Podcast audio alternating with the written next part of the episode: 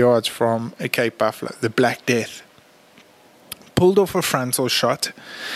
And me watching this from about 10 yards behind knew it was a terrible shot. Or not terrible, but it, I knew it was placed probably about three inches too low, smacking that buffalo straight in the brisket. The buffalo turned, did a full 180, so its arse is facing us now. And then next minute, jumped back around and the client hit it again with the second shot. I didn't see where the second shot went, but all I knew is it pissed that buffalo off and came charging.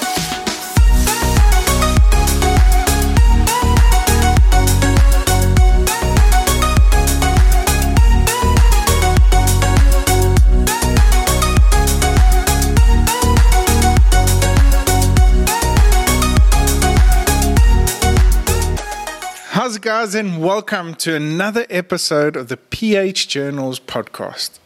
Today's episode, not only is it very, very special because we're going to, for the first time in our podcast in history, we're going to be giving away a gift. It also is our second last podcast of the 2020 season. 2020 has been incredibly hard on most of us, and we just felt it was fitting to have two more episodes left before we kick off the 2021 season with a very good friend of mine. He's been on the podcast before, Patrick Dugan. He's got a wealth of knowledge when it comes to polit- the political status as far as America is concerned with the whole Biden Trump campaign. And what does this mean for us as professional hunters in South Africa and Africa alike? What does the future hold if either vote goes either way? So, yeah, that's a pretty cool podcast to kick off my season next year. And I can't wait. I start hunting with Pat on the 28th of December. And it's extremely exciting, especially after the, the struggling year we've had. Guys, like I mentioned, it's December time. It's time to give back and it's time to spend with loved ones, family, and friends. And from the PH Journals team, we would love to announce, and a big thanks to PH Toolbox and Merrell. We will be giving away a set of hunting, hiking, camping, whichever you want to category you want to put it in, boots. They're genuine leather, waterproof, lightweight. I mean, those of you that are watching this on YouTube, I'm literally holding them up with two fingers. I've always I've always used Courteney's when I'm out in the field, and just because of the durability and they're extremely comfortable. So this is a nice little um, in betweener that we've got. They're really lightweight. They're extremely comfortable. They're genuine leather and waterproof. So when you're hunting those early morning, the dew's not going to make it too heavy. And um, yeah, can't wait to test them out. Light soles, um, really soft underfoot, and you know those of you that um, enjoy an ankle high boot will thoroughly enjoy these. So a big shout out to Merrell and PH Toolbox for letting us give you guys the opportunity to win yourself a pair of these. Remember, we do ship worldwide, so this doesn't limit anyone to entering this competition. All you have to do is take a picture of yourself listening or watching this podcast, or just a screenshot, tag us in it, or send us um, the image via Instagram, Facebook, or even email. I'll put all the links down below, and you will stand a very good chance of winning an awesome pair of boots. Um, I'm very privileged to sit here in this position and be able to do this. So I just want to, this is just our way of saying a very big thank you to all our loyal followers and supporters. Thank you so much for the support you guys have been giving. This isn't, however, the last time we would be giving away something. Next week's episode, we'll be giving away a no scent hamper. Um, and if you are a young PH coming through, I would highly recommend you enter this one because no scent has been tapping the South African industry for some time now and they're making huge headway. So pretty stoked about that one for next week. Well, guys, the podcast wouldn't be possible, obviously, without our awesome sponsors. Firstly, I'm going to kick it off with Healthy Coffee Guy and the guys at Designer Health Products, the official drink of the PH Journals podcast.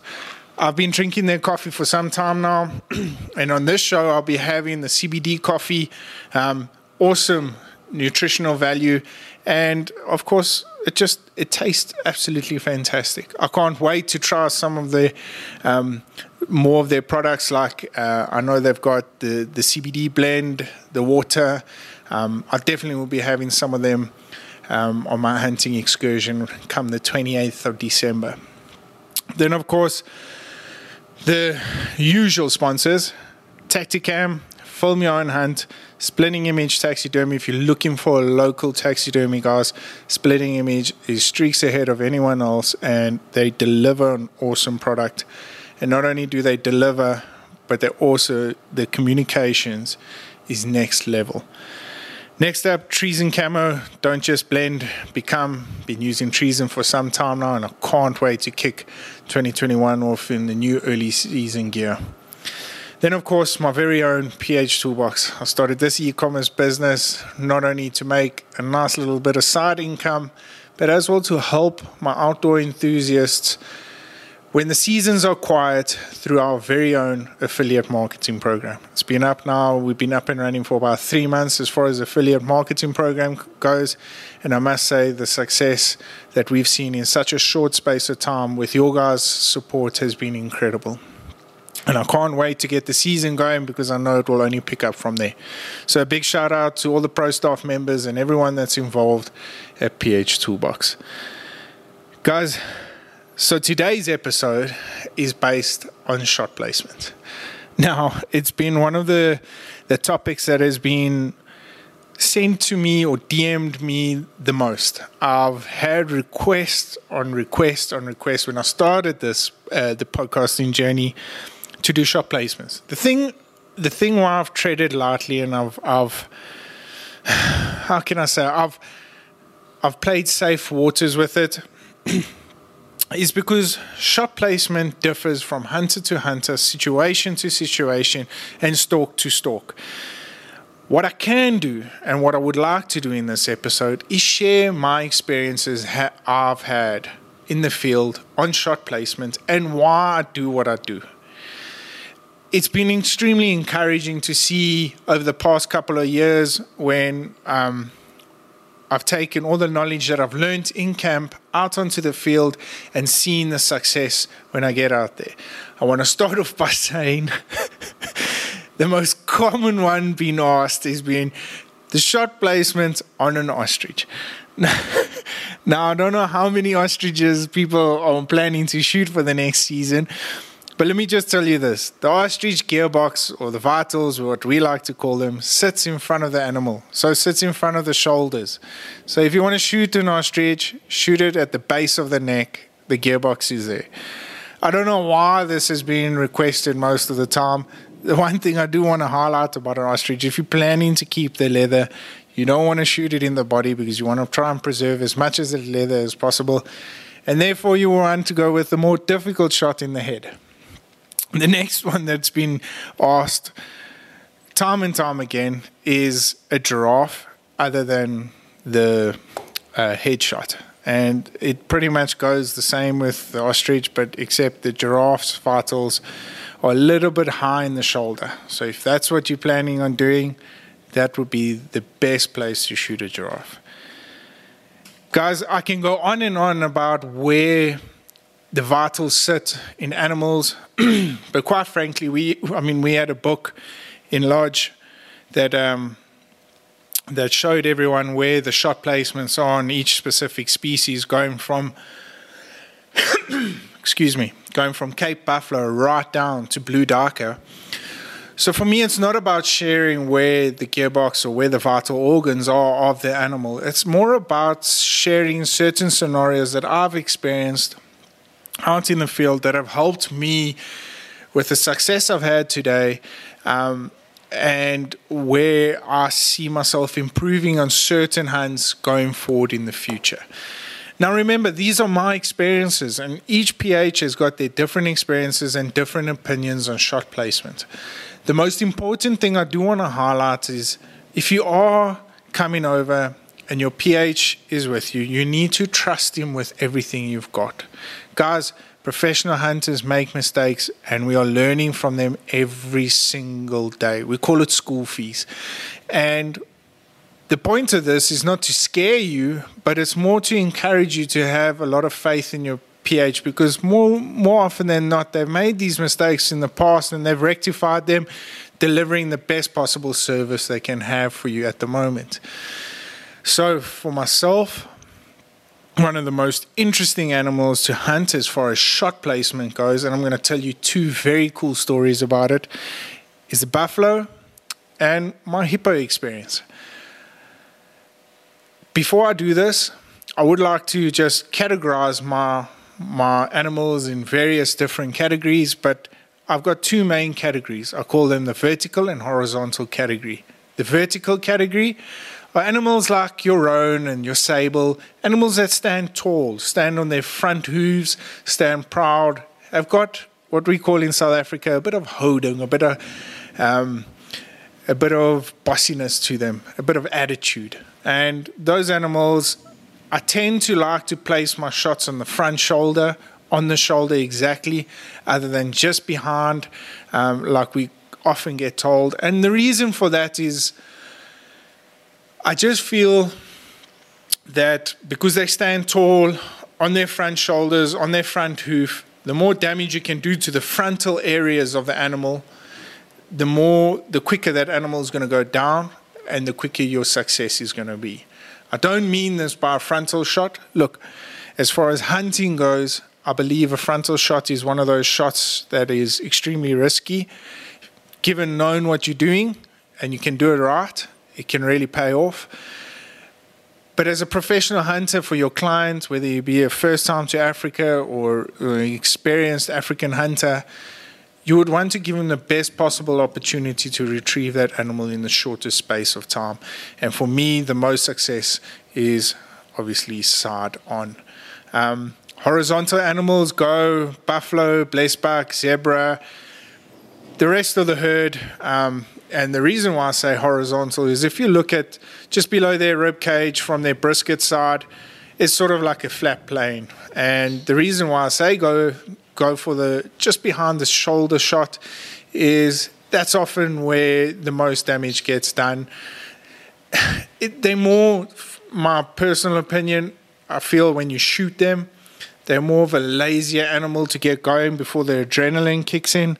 And therefore, this is where I've had most of my success. Like I said earlier, it differs from professional hunter to professional hunter, from situation to situation. Um, so yeah, uh, getting into it, the buffalo story. So, other than the two, or actually three weirdest requests, um, the first one was an ostrich, the second one was a giraffe, and then the third was a warthog. Funny enough, I'll get into that a little bit later. But then straight after that were numerous requests on buffalo. Now, I've been hunting buffalo now for some time and I've had incredible success. But one of the stories that have, have led to my success was I must have been about three years into my professional hunting career. And we came across, um, and I was, I was I was skivvy hunting. So I was appy hunting. I was tagging along with another really experienced professional hunter, and one that I've learned a hell of a lot from we were tagging along and we came across a herd of buffalo. We singled out the buffalo that we wanted to shoot, and buffalo came straight on, and he was looking straight at us. We had about a 70 yard shot through some of the thick trees, and one of the things I remember, especially doing my professional hunting course, was we had to do a charging buffalo scene.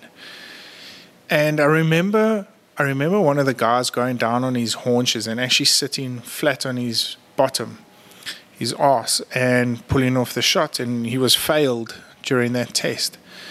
And the reason was obviously common knowledge was you you don't sit on your ass because if you need to run, you need to run. But I, I saw I saw a scenario go down where the hunter and the professional hunter were lying on their stomachs at 70 yards from a Cape Buffalo, the Black Death. pulled off a frontal shot. And me watching this from about 10 yards behind knew it was a terrible shot. Or not terrible, but it, I knew it was placed probably about three inches too low, smacking that buffalo straight in the brisket. The buffalo turned, did a full 180, so its arse is facing us now. And then next minute, jumped back around. And the client hit it again with the second shot, I didn't see where the second shot went, but all I knew is it pissed that buffalo off and came charging for us. Now I had the, I had a backup rifle together with another well experienced professional hunter right next to me, also having a backup rifle, and as I pulled my rifle up, the PH next to me had already put two holes in it. and then the PH lying down on his stomach next to the client finished it off. Um, with a buffalo probably about 10 feet away from the hunter. It was so close that you could smell the adrenaline in in both the animal and I don't know if it was the hunter that cucked himself a bit, but you definitely there was just this odor of of sheer adrenaline, fear, and uncertainty and that's what grew my professional hunting experiences because you know I, I, understood in that situation that they were gifted a presentation by the animal and the ph the professional hunter decided to put his best interests not everyone else's but his best interests first. And that was to try and shoot an animal given hell or high water. Now, the reason why I'm telling you this story is because a little while later, a couple of years had passed, and I found myself in the very same situation. I found myself at the Fish River a couple of years later, and now it was probably the hunt that I learned the most from. And appreciated, enjoyed, was frustrated, was everything, all the emotions piled into one.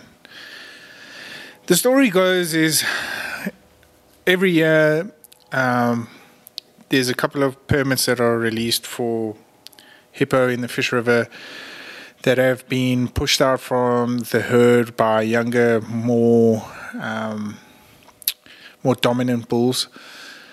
And the locals in the Ciskei along the banks of the Fish River have developed maize lands where they use the river for obviously irrigation purposes. So it was it was one of those hunts where I went into um, I went into an environment that I was not familiar with. I went into certain landscapes that I'd never hunted before, but putting no excuses out there. It was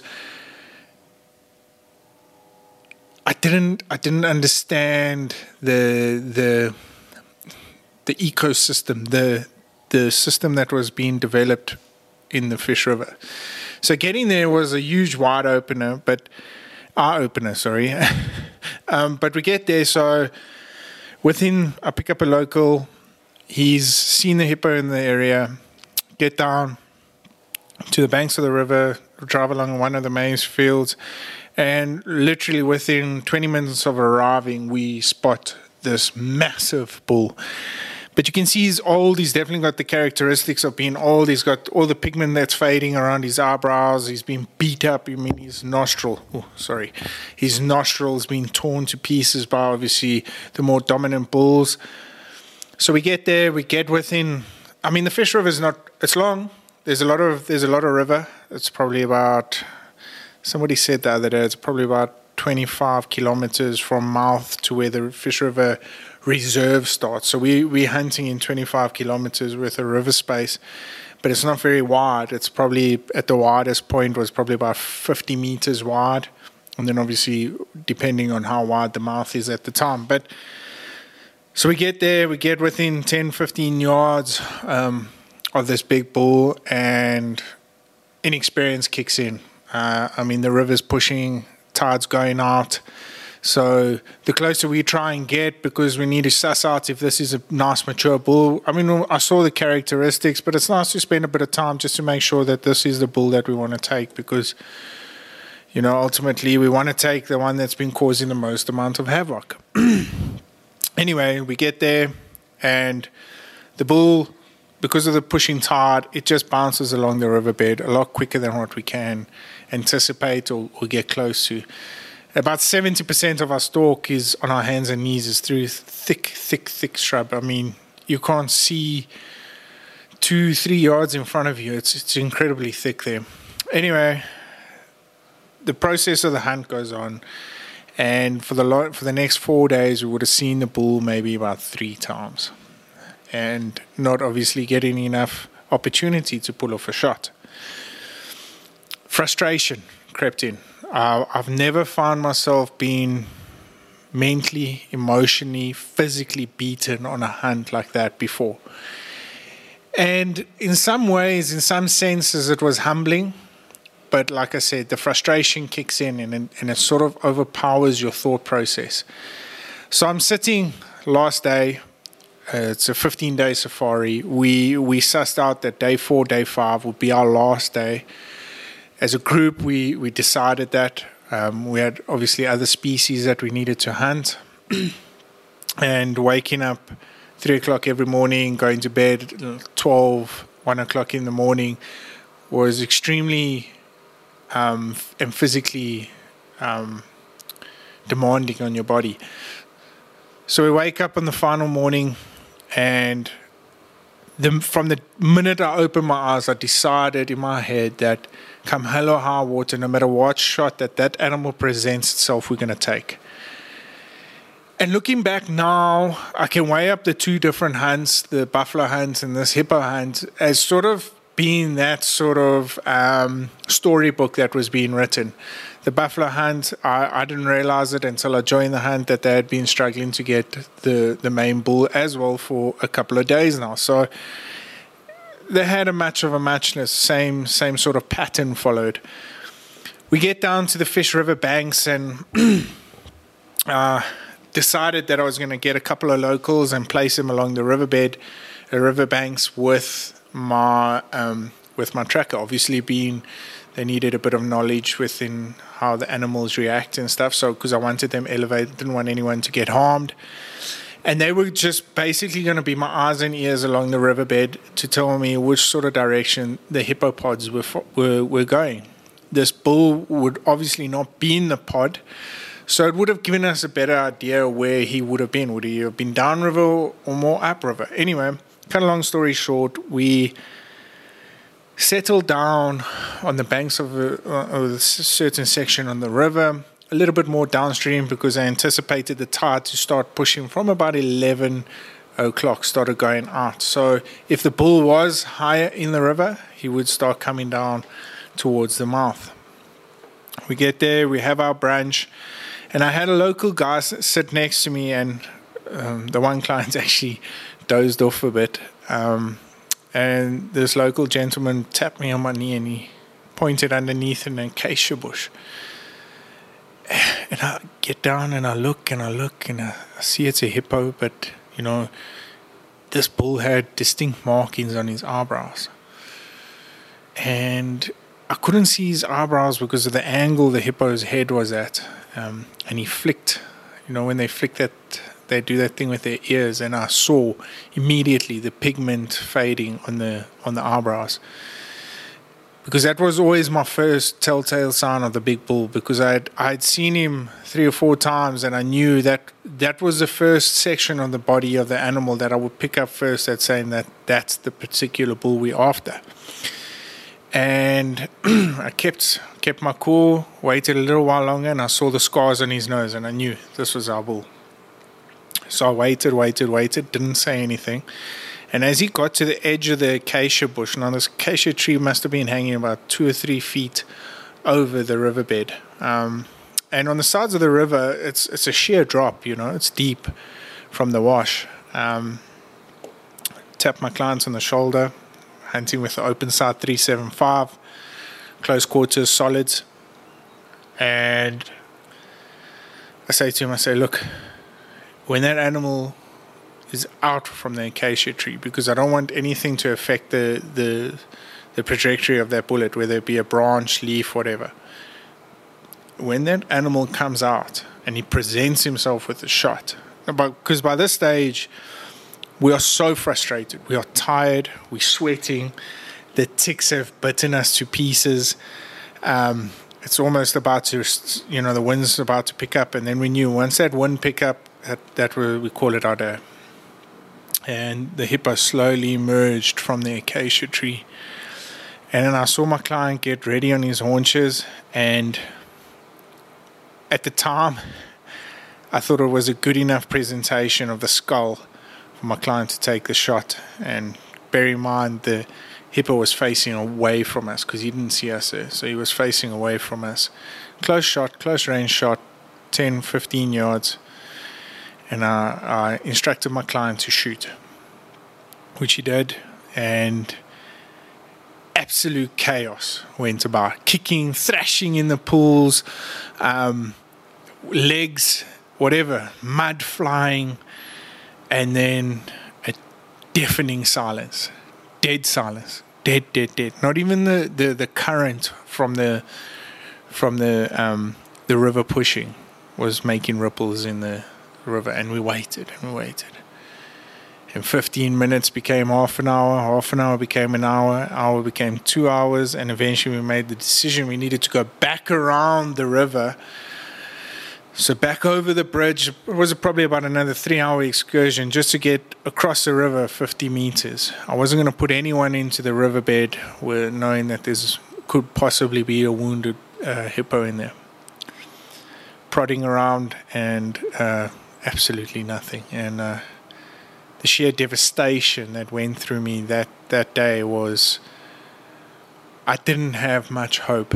Um, although we went, we did, we did make an extra day of it. We went and hired a boat, drove upriver, um, and we just didn't find anything. We put out a reward to any one of the locals that would manage to bring back a skull or any sort of body part of the hippo.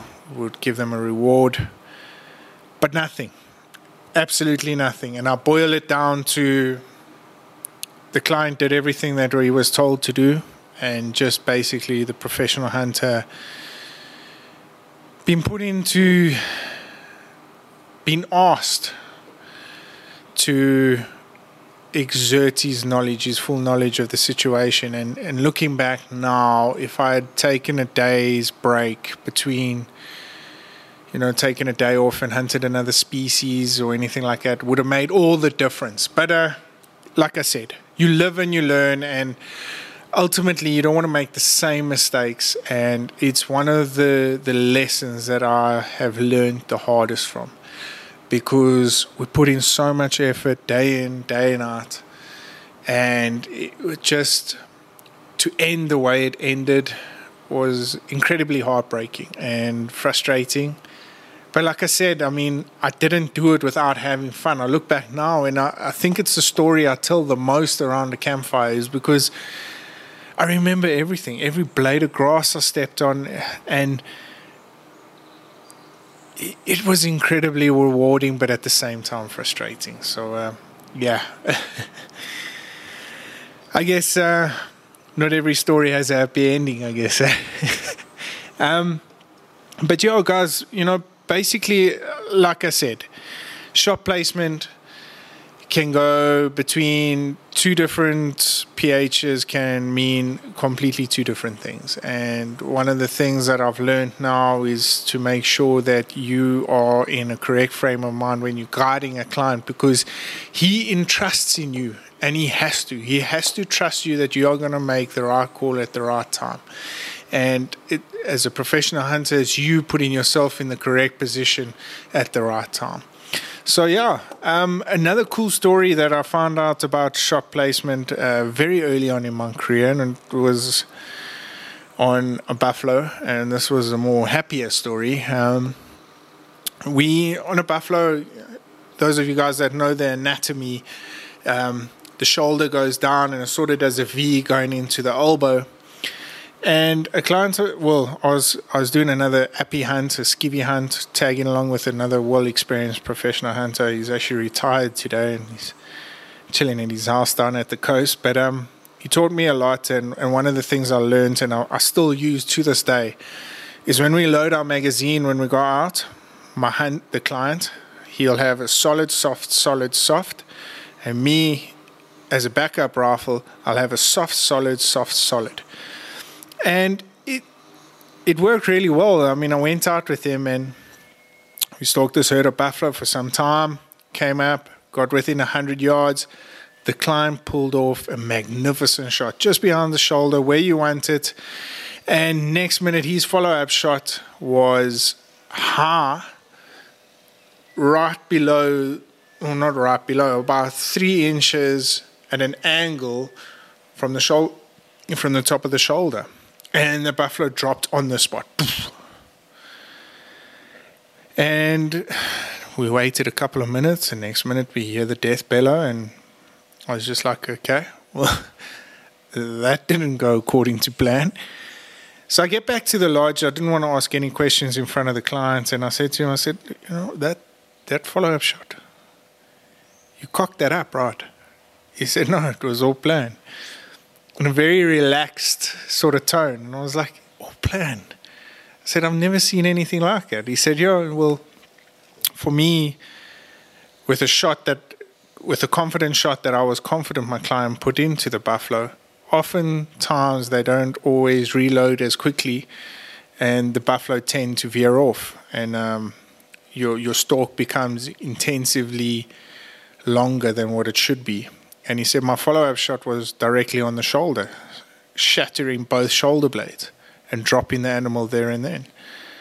And I was like, Yes, that's an interesting way of seeing, but it only comes with experience and time and faith and belief in the client's shot. So obviously, he always said to me, He said, When you're buffalo hunting, and if you're not a follow up shooter, I'm not personally, but he was he said, and you, you're 100% certain of your client's first shot.